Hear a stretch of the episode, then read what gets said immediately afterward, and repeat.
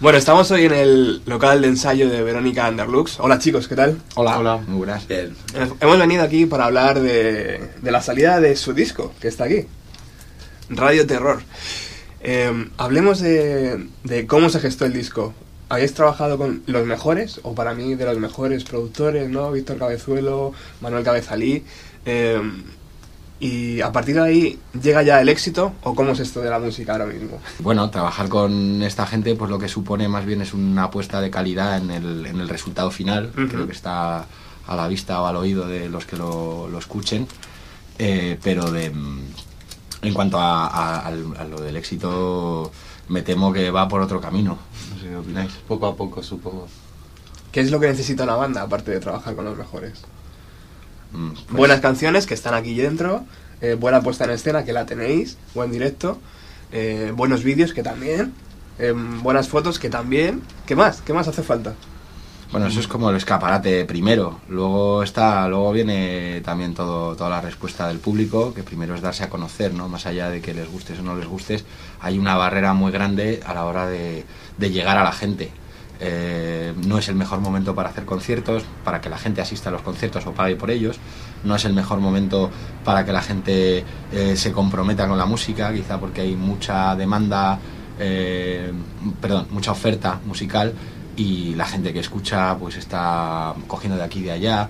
Tampoco es el mejor momento para vender discos, tampoco es el mejor momento para que un- una industria confíe en una banda para ganar dinero a- a- de, de- de las bandas o, de, Mm, o- o- del o se proyecto. saque dinero de, de la propia industria, ¿no? que, Claro. que la música no da dinero, por lo tanto es complicado. Eh, más allá de eso, ¿qué más, qué más haría falta? Pues supongo que mucho esfuerzo, dar muchos conciertos, pelear mucho en las redes sociales.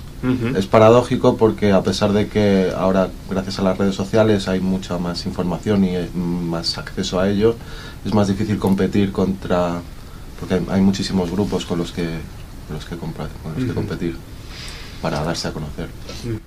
Bueno, directos, de directos vais sobrados. En este mes ya habéis hecho uno y os quedan otros dos, ¿no? Sí. El día 15 en Móstoles. Tenemos la semana que viene, que es 15, tenemos eh, un concierto en Enredarte en Móstoles, que es una asociación que es la tercera vez que vamos a tocar allí y la verdad es que es un, un sitio genial para tocar, ¿no? Es como eh, dar 10 años atrás en el, en el tiempo y tocar en, una, en un local como ese, además con gente toda muy musical, toda muy comprometida con la cultura en general y, y bueno, también eh, para nosotros es como un poco un sitio donde sabes que vas a llegar y te van a coger bien y que, mm, y que luego además están interesados por el, por, por el proyecto en sí, por lo tanto es una gozada. Luego el 27 tenemos un, un bolo, em, la sala, ¿cómo se llama? Ah. La sala- yo por aquí. Sí. Caravan. Eso es, en el Caravan. En la Sí, sala Caravan de Iglesia, que es una sala bastante buena, con, otros tres, con otras tres bandas. Es un jueves, 27 de diciembre. Eh, es un Para concepto- despedir el año, ¿no? Perfectamente. Está guay, es un concepto diferente, son cuatro bandas, mm, cada una de su padre y su madre, hay desde soul hasta, o sea, la verdad es que es, es- es un concepto distinto, ¿no? Es una agencia que, que, bueno, te pide unos mínimos, tú los puedes cumplir o no, pero mm, siempre hay que cumplir con esos mínimos. Eh, y, y, bueno, se, se forman los conciertitos, cuatro conciertos diferentes para, para una noche y puede, puede estar muy bien, si os queréis parar. Caravan, 27 de diciembre. Al final, Verónica Underlux, eh, ¿es stoner o no? No, no, no lo es. ¡Que no! ¡Que no! Bueno, chaval, entonces para ti los Verónica hacen stoner o qué? Un poquito. ¡Oh!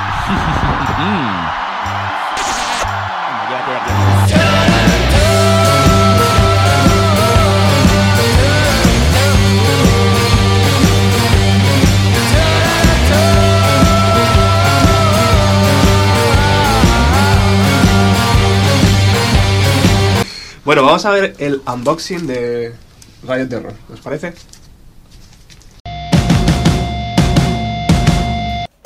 Soy Juan Gicholi, el genio de los unboxing. Y este es el unboxing de Verónica Underluz, Radio Terror, el disco.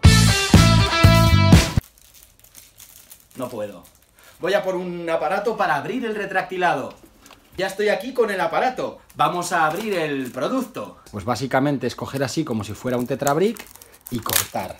Cortamos por aquí. Ahí, perfecto. Y una vez que estamos así, pues nada, es abrir por aquí por el hueco y servir. No. Uy, bueno, parece que... no, así no es. Bueno, tenemos otro, otro CD porque, claro, el otro no. Hemos tenido algún problema. Y bueno, vamos a abrirlo. Sí, pues está aquí todo, ¿no? Nada, y ya solo nos queda pasar a la reproducción del propio disco. U- 11 canciones maravillosamente compuestas y producidas y que vamos a probar a ver cómo suenan. No. Bueno, pues nada, he estado leyendo en internet y parece que lo más lógico y lo más coherente y sobre todo lo más seguro es poner el CD en la tostadora. Y bueno, y tirar para adelante a ver cómo suena. Vamos a probar Ahí está. Y bueno, vamos a darle, a ver qué tal va sonando este CD.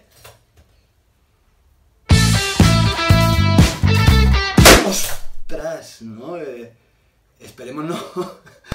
Vamos a... Bueno, voy a cortar un momento porque sí. Aquellos días de atrás. Bueno, pues me ha gustado tanto el disco que ha pasado lo que tenía que pasar. mi mujer, mi mujer, mi mujer, escóndete, escóndete. ¡Hola! ¡Hola! ¿Qué tal?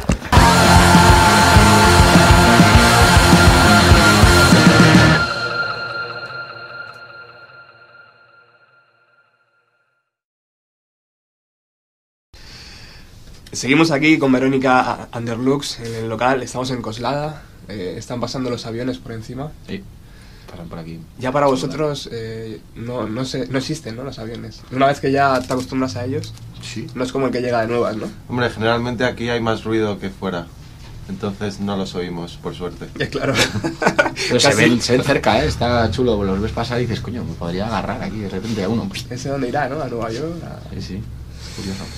Eh, hablábamos antes de la producción, de, que habéis trabajado con los mejores, o para mi entender, de los mejores. Eh, la, prom- la promoción musical eh, es algo que, os ha llamado la atención, cómo funciona en este país, o, es necesario para una banda, al margen de grabar buenas canciones, estar con una agencia, pagar un dinero a una agencia, o no, porque mucha gente que consume música no sabe que esas agencias existen, no saben que a lo mejor para sonar en determinada radio debes pagar una cantidad a una agencia. No sé si tenéis ahí vuestros más y vuestros menos como, como banda. Bueno, supongo que es algo que inevitablemente hay que hacer cuando no eres conocido. Es decir, una banda ya reconocida a lo mejor no lo necesita. Pero en nuestro caso es absolutamente necesario. O sea que no solo tienes que pagar por sonar bien, ¿no? Por grabar bien, por un estudio bueno, sino luego por una promoción buena, ¿no? Exacto. O sea que al final la factura va incrementándose. Hay que pedir un préstamo, ¿no? Al banco para grabar un disco muchas veces. Mm. Sí, hay una parte de compromiso con, con lo que estás haciendo que, bueno, hoy por hoy para las bandas es más bien una, una apuesta como el que, bueno, como el que acaba comprándose un equipo de esquí y está incrementando todos los años o tal. Ujú. Es verdad que la primera barrera es la más, la más fastidiada porque es la de darse a conocer. Entendemos que una vez que ya te das a conocer la cosa, pues estás en la calle y ya la cosa es un poquito más, mm, no te voy a decir sencilla, porque seguro luego hay otro, otro, otra cantidad de escalones, pero por lo menos mm, exige menos a la banda y la cosa se empieza a diversificar más con otra gente. Ah, Por lo menos empiezas a, a tener más gente que ayuda a que tú hagas cosas y por tanto Claro. es más sencillo. Bueno, habéis grabado tres canciones para, para el programa de hoy. Eh, ¿Qué os parece si disfrutamos de la primera? Son tres temas en acústico Sí. y contadnos, porque creo que, que Ulises no toca la guitarra en el tema. No. Creo que va a ser Javas, ¿no? Sorpresa. Exactamente, sí. Wow. Sí, Java es que, que toca todo. Toca todo, ¿no? Pues claro, el Es tío un monstruo. eh, nuestro grupo es el batería y, y también hace coros y tal, pero básicamente es el batería y bueno, pues toca armónica y toca guitarra para este acústico. ¿Y por cuál empezamos? Bueno, pues el que queráis. ¿Cuál? De las tres, ¿Vamos ¿cuál? a Formol o qué? Venga, perfecto. Claro que sí. Formol. Formol. Formol.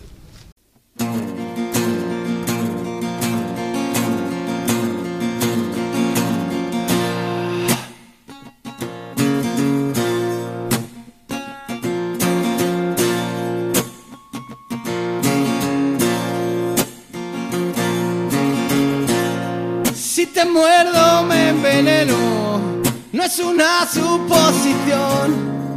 Fragancias de suero, bañado en formol. Optarás al trono, serás el mejor, pero siempre dentro de tu propia prisión.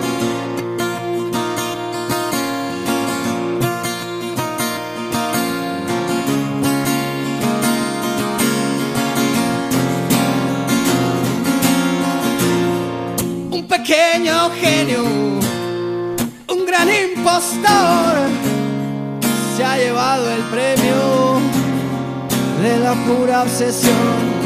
Oh, oh, oh,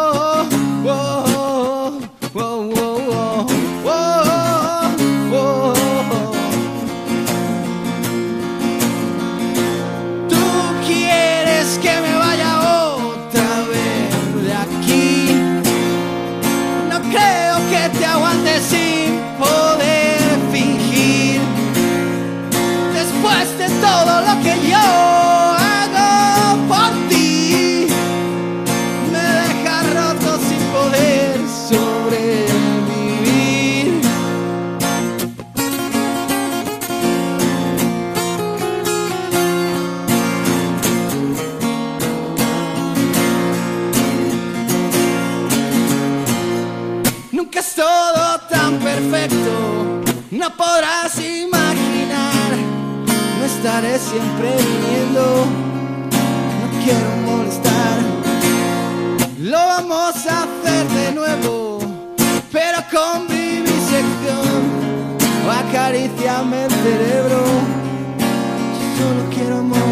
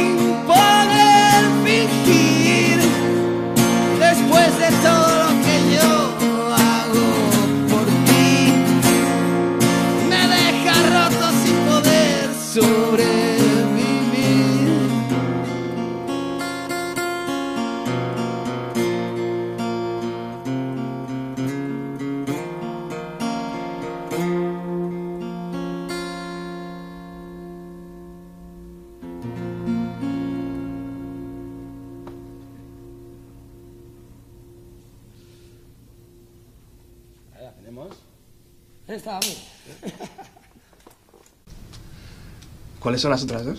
Amigo Infraseres. Vale, voy. En Infraseres también está el vídeo por si tal, bueno, no sé. Pues, Ah, podemos utilizarlo a lo mejor, ¿no? Un poquito. como sea, como queráis, como quieras. Bueno, no sé. Sí, porque, ya va a sonar bueno. el acústico. Hombre, el acústico mola, ¿eh? Es diferente, al menos. El vídeo igual pues poner un trozo, no sé. Sí, vale. Sí, para que la- también para que la gente coja el concepto, o sea, Cómo cambian los temas. exacto, claro, como diferentes formas de hacer la misma canción. ¿no? No sé. ¿Es el acústico uno de, de- mm, ¿Es el acústico una de las eh, cuentas pendientes en Verónica Underlux? Porque siempre como está destinado ¿no? al rock, al, al sonido más pesado, pero esos momentos en acústicos también están en el escenario presente o lo dejáis reservado para estas cositas de promoción de radios, No, no- no está presente. De hecho, Ulises, que es un poco, bueno, nosotros hemos, hemos convenido en que eh, Javas y yo hemos hecho este, este ejercicio un poco en homenaje a las canciones de Ulises y de Sergio, ¿no? que, que pensamos que son temazos y que se eh, merece la pena escucharlas de otra manera, ¿no? Y eh, para nosotros como una especie de tributo a su trabajo. Eh, pero pero no, ¿no? Que, que lo diga él, pero vamos, básicamente eh, lo decía. Que sí que está destinado un poco a promoción. Verónica no es un grupo acústico. Yo no soy un poco escéptico con eso, sí. No te mola. Mm, Sobre todo porque el esfuerzo que uno hace para, para que una cosa suene de una manera, eh, mm, luego no me apetece hacerlo de otra manera. Llegamos los medios dando por culo, claro, y eh, Mm. os pedimos acústicos que muchas veces no tiene sentido, ¿no? Bueno, pero que- disfrutamos mucho haciéndolo, desde luego. Más que por el sentido que tenga o no tenga, es una cuestión de que... Sí, porque eh, es como cambiar un cuadro, ¿sabes? ¿Por qué vas a cambiar un cuadro si el cuadro está pintado así, no? Sí, seguramente. Además, además que es que Ulises tiene mucha obsesión y es un- una persona muy, mm, eh, muy consciente de algo tan eh, poco ta- tan poco tangible como es la música. Entonces él escucha cosas que, que probablemente nosotros, por lo menos nosotros dos, no escuchamos a su nivel y por lo tanto nos es más sencillo salirnos y quedarnos con la canción, ¿no? con lo que es la estructura y, y la melodía y tal, y, y buscarle otros, otras ramas. Para él la canción Fórmul es la que es y por tanto es, es- es como tiene que sonar, sonar. Para nosotros también, la canción es la que es, ¿no? pero haciendo el acústico pues es eso, es una especie de, de- de adaptación que aparte que nos apeteció para, para hacerlo para el programa, pues luego le- la gente que lo escuche pues mm, va a ver otros, otros matices, ¿no? Qué guay. Sí. Muchas gracias por el detalle.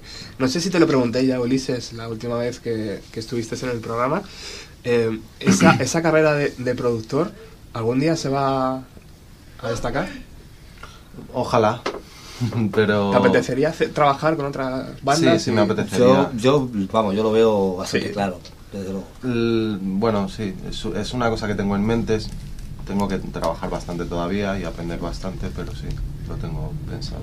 Creo que te lo dije, ¿no? La última vez que... Aún así, es- ese mundo también es muy complicado, probablemente incluso más que el de, que el de una banda.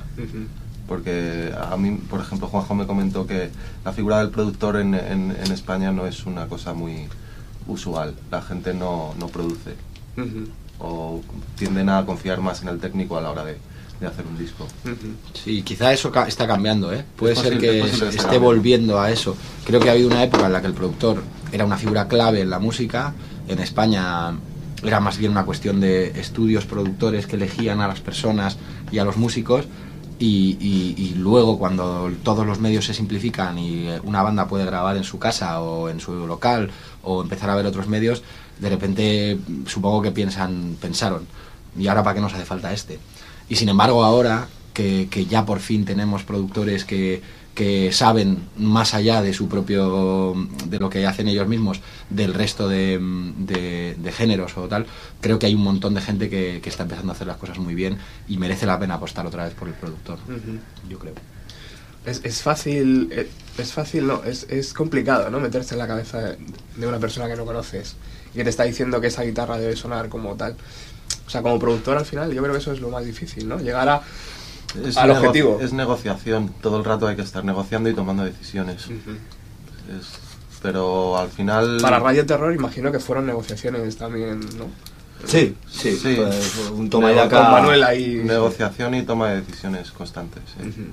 Manuel es un tío súper profesional y, y está claro que cuando él propone algo, lo propone desde un criterio, cosa que está muy bien, ¿no? Que no te Y sobre todo cosa. también importante que desde fuera.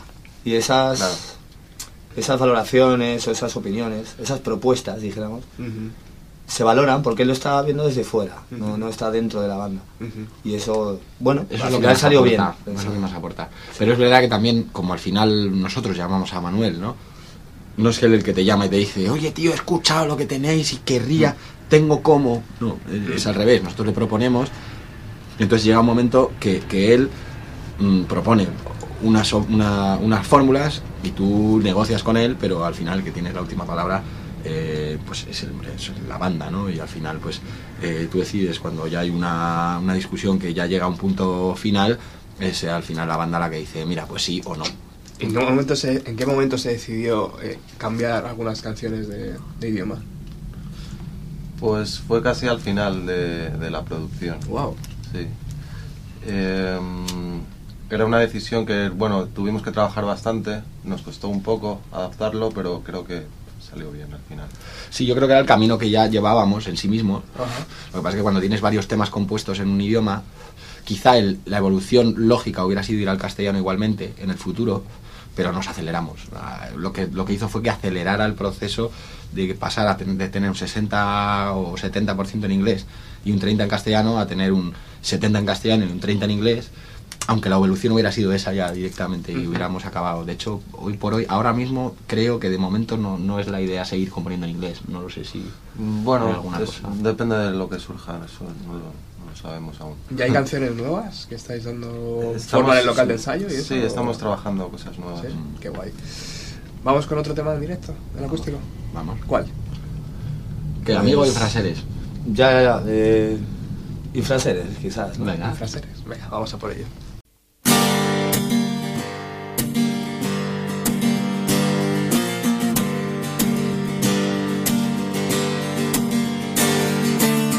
No sabes quién soy yo.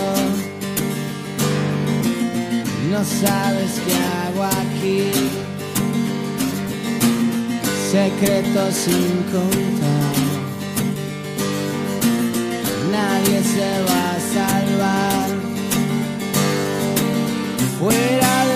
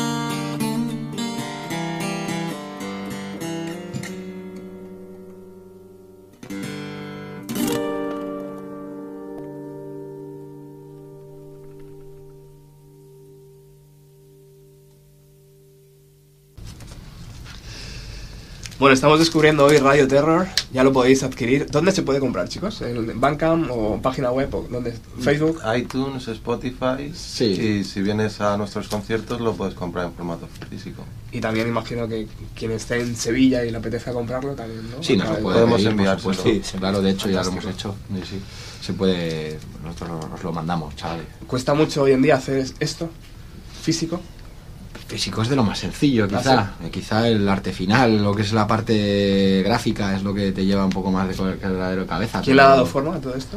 Los gráficos y las portadas. Los gráficos son de Antonio Huelva, que, que es un bueno, es un chico que la verdad creo que no había hecho nunca esto, ¿no? Pero alguien nos lo recomendó, vimos su trabajo y bueno, nos, nos cuadró en cierto sentido. También hubo una negociación grande de, de por dónde nos llevaba y luego lo que, lo que queríamos nosotros. Hay mucha parte de decisión de la banda, no en la, no en el concreto, en el cómo, sino en la forma, en el, en el, en el qué iba a salir, un poco tanto por colores como por estilo, como por ir un poco más a, a una parte un poco más oscura. Que, que él igual nos hubiera llevado para otro lado, pero como decía Ulises hace poco, la verdad es que ha quedado algo bastante coherente y estamos bastante contentos con lo que hay. También es muy, coher- muy coherente lo- eh, el- el tema visual, los vídeos, ¿no? las presentaciones, lo que está detrás del escenario, detrás de vosotros. Para eso, para una banda también es importante, ¿no? Tener un, buen apoyo visual, buenos vídeos. Para mí es esencial, para mí muchas veces es el casi casi el 50%, es decir, el cómo, el cómo te presentas a la gente. La música tristemente es, es- es, eh, muy intangible y para mucha gente es algo muy etéreo, cuando alguien no sabe lo que es una nota o, o- o un acorde o, o tal, las canciones le suenan como un todo, no escuchan la batería, la voz, la guitarra, escuchan la canción. Y, y por tanto la parte visual es lo que al final lo baja a tierra muchas veces es lo que le- les hace decir, ah, la banda esa, el que lleva estos esqueletos o estas cosas o esto tal, o no sé, creo que para mí es muy importante. Creo que para otros mm, eh, componentes igual un poco menos. Eh, House y yo en ese sentido sí estamos un poco más de acuerdo, Sí, ¿no? sí, totalmente. en que la imagen es importante. Com- Completa. Es, Claro, es que completa. completa lo que es el, el de, el de todo el ejercicio, todo el proyecto. O sea, Sí. Este señor como- espectáculo es que tiene que ser. eh, vale, es musical, pero es que cuando tiene la parte visual es cuando ya Mm. conforman. Y aparte llegas más fácilmente a nuevas generaciones, ¿no? Que a lo mejor consumen más vídeo que música. Hay, Pues hoy por hoy los éxitos que hay Es los aparecen con el vídeo. Es por los vídeos, además. Hay mucha gente O sea- que no ha escuchado las canciones. O sea, yo a mí me gustaría saber cuánta gente eh, escucha las canciones de moda sin el vídeo. Porque además Efectivamente. el vídeo, y pasa muchas veces, completa un sonido. Si tú lo estás viendo y lo escuchas, igual la canción tiene unos carices que cuando la escuchas y no la ves, de repente no te los da del todo. Eh, nosotros en ese sentido sí estamos un poco ajenos. Es decir, mm, para nosotros lo más importante es la música, lo que está en el, en el oído, y la imagen lo completa. Eh, creo que mucha gente trabaja casi casi al revés, te diría. Ujú. El- Es El vídeo. sí. el vídeo de Rosalía, ¿eh? de, de Malamente, o sea, el vídeo ha sido súper premiado, es una- un tema, o sea, es un vídeo de Canadá, conceptuado del- de la leche, es, un- es brutal, y seguramente tenga mucho que ver con el éxito final eh, masivo, al menos. No te digo que la música no esté currada, al Ujú. revés, está muy trabajado todo el tema, pero, pero está claro que el, el chaval de 15 años que, que lo ve es cuando realmente se siente no, te, no sé si identificado, al menos mm, cuando, le, cuando conecta con él. ¿Cómo está la, la actual, el actual panorama musical? ¿Tocáis con otras bandas? ¿Qué os dicen? ¿Qué os cuentan? Que al final, ¿no? Ahí está la, la amiga de todo, que Mm. están todos iguales, algunos está por encima, no sé. En términos generales hay un poco de pesimismo con, Pesimismo. El, con el tema, sí. Por falta de medios, porque la gente cada vez va menos a los conciertos. Es Sí, como si... Es lo que notáis también vosotros, que Sí. la gente cada vez sale menos. Sí, aunque bueno, esto viene de atrás, no es de ahora. A lo mejor llevamos 10 años así o más. Claro, al final la banda también se ocupa del alquiler de las salas, ¿no? Y tiene que llegar a un mínimo de entradas, ¿no? Para, para no perder. Sí, el, el- para mí el, el feedback con las bandas siempre es bueno, es decir, no, no de hecho... Hay muchísima pasión, ¿verdad? Es que- Sí, sí, tenemos, tenemos un montón de, de- de colegas dentro de otras bandas que les gusta lo que hacemos, nos gusta lo que hacen y hay muy... Lo que sí que es verdad es que no existe una escena. Eh, el rock eh, está en un momento en el que, claro, el rock ha sido el siglo XX, digamos, ¿no? El siglo XXI todavía está un poco la cosa dando vueltas. Entonces, mm, creo que ahora es muy difícil hacer música rock contemporánea, sobre todo, si no te metes en una escena de blues o de, o de retro directamente, ¿no? O de cualquier género muy concreto. eh, es muy difícil hacer rock contemporáneo y encontrarte con una escena de gente que va a verte a ti y le gusta el grupo que viene después o antes y al contrario, gente que va a ver a otro grupo y te ve a ti. Puede gustarles nuestro grupo, pero te dicen, claro, es que yo he venido a ver una banda mm, de pop indie mm, que canta una chica y que es flojita, digamos, de, de- de- de- de- no de calidad, sino de, de intensidad, y de repente ve nuestro show que es mucho más mm, explosivo y puede gustarles, pero igual no te, no te vuelven a escuchar. Y, y al revés, pasará igual, gente que venga a vernos a nosotros y que escuche a los que vienen, porque no hay una escena, no existe esa escena ahora mismo para el rock. No, no- nos cuesta encontrar bandas con las que realmente podamos compartir público y que sea beneficioso realmente para los dos, o que haga que el- su público y el nuestro de repente encuentren un camino común. Y sin embargo, ahora nos encontramos con festivales masivos increíbles, programas de música de televisión, eh, radio también está como muy volviendo y tal, tema podcast, pero la música todavía no... no, no. ¿Qué le falta más? Un Es- empujón es la más. diferencia entre mainstream y underground, supongo. Sí, sí Claro. porque yo creo que ahora hay mucha, mucha, está muy guay lo que hay, y lo que hay en el mainstream. Es un, por fin se ha creado una escena mainstream que viene del underground en España, que eso está muy bien, porque mm, lo ha habido otras veces, ¿no? Pero, pero siempre ha estado el mainstream ahí como tocando mucho. Y hoy por hoy sí que hay un mainstream muy ligado a la escena underground. Y está muy guay, pero claro, nosotros no estamos en esa liga todavía, estamos en otra liga. No, lo que dices festivales, no hemos estado en festivales, eh, aún. Eh, y en programas de televisión, pues obviamente tampoco. Lo que hay ahora mismo está genial. y, y, pues joder, ojalá eh, de repente encontremos un hueco para ir para allá, pero ahora mismo nos toca todavía vagar con, con otra serie de bandas que además son muy buenas y hay un montón y que falta camino. Bueno, pues llegamos al final del programa. Eh, recordamos las fechas, día 15 en, en Móstoles. Sí, señor. el 27, El 27 en en la Caravan. Caravan, luego tenemos día 4 de enero en La Mala con, con Sonic Spoon y con otra banda que se llama Los Trozos. Eh, 4 de enero, La Mala está, bueno, una buena sala para, para escuchar tres bandas, venidos, Sí. además es baratito. Y luego tenemos a finales de enero, en diciembre, que no sé qué día era, el 26, 20, sí, creo que sí. a ver, voy a mirar. Perdón, ¿eh? El 26 de enero, sí, en Toledo. Eh, Ah. Sí, vamos a salir por primera vez de Madrid. Eh, vamos con la banda por con Mirlo Blanco, que es una, una banda con la que ya hemos tenido algún contacto y la verdad nos apetece mucho tocar con ellos. Y nada, esperemos que veros por alguno. Bueno, pues nos despedimos con otra canción en directo, la última ya, para despedir este Radio Terror que tenemos aquí y que presentamos. ¿Qué va a sonar? Amigo, amigo. Amigo, gracias por estar aquí, chicos. Muchísimas gracias a ti, Gracias a ti. Chao. Como siempre.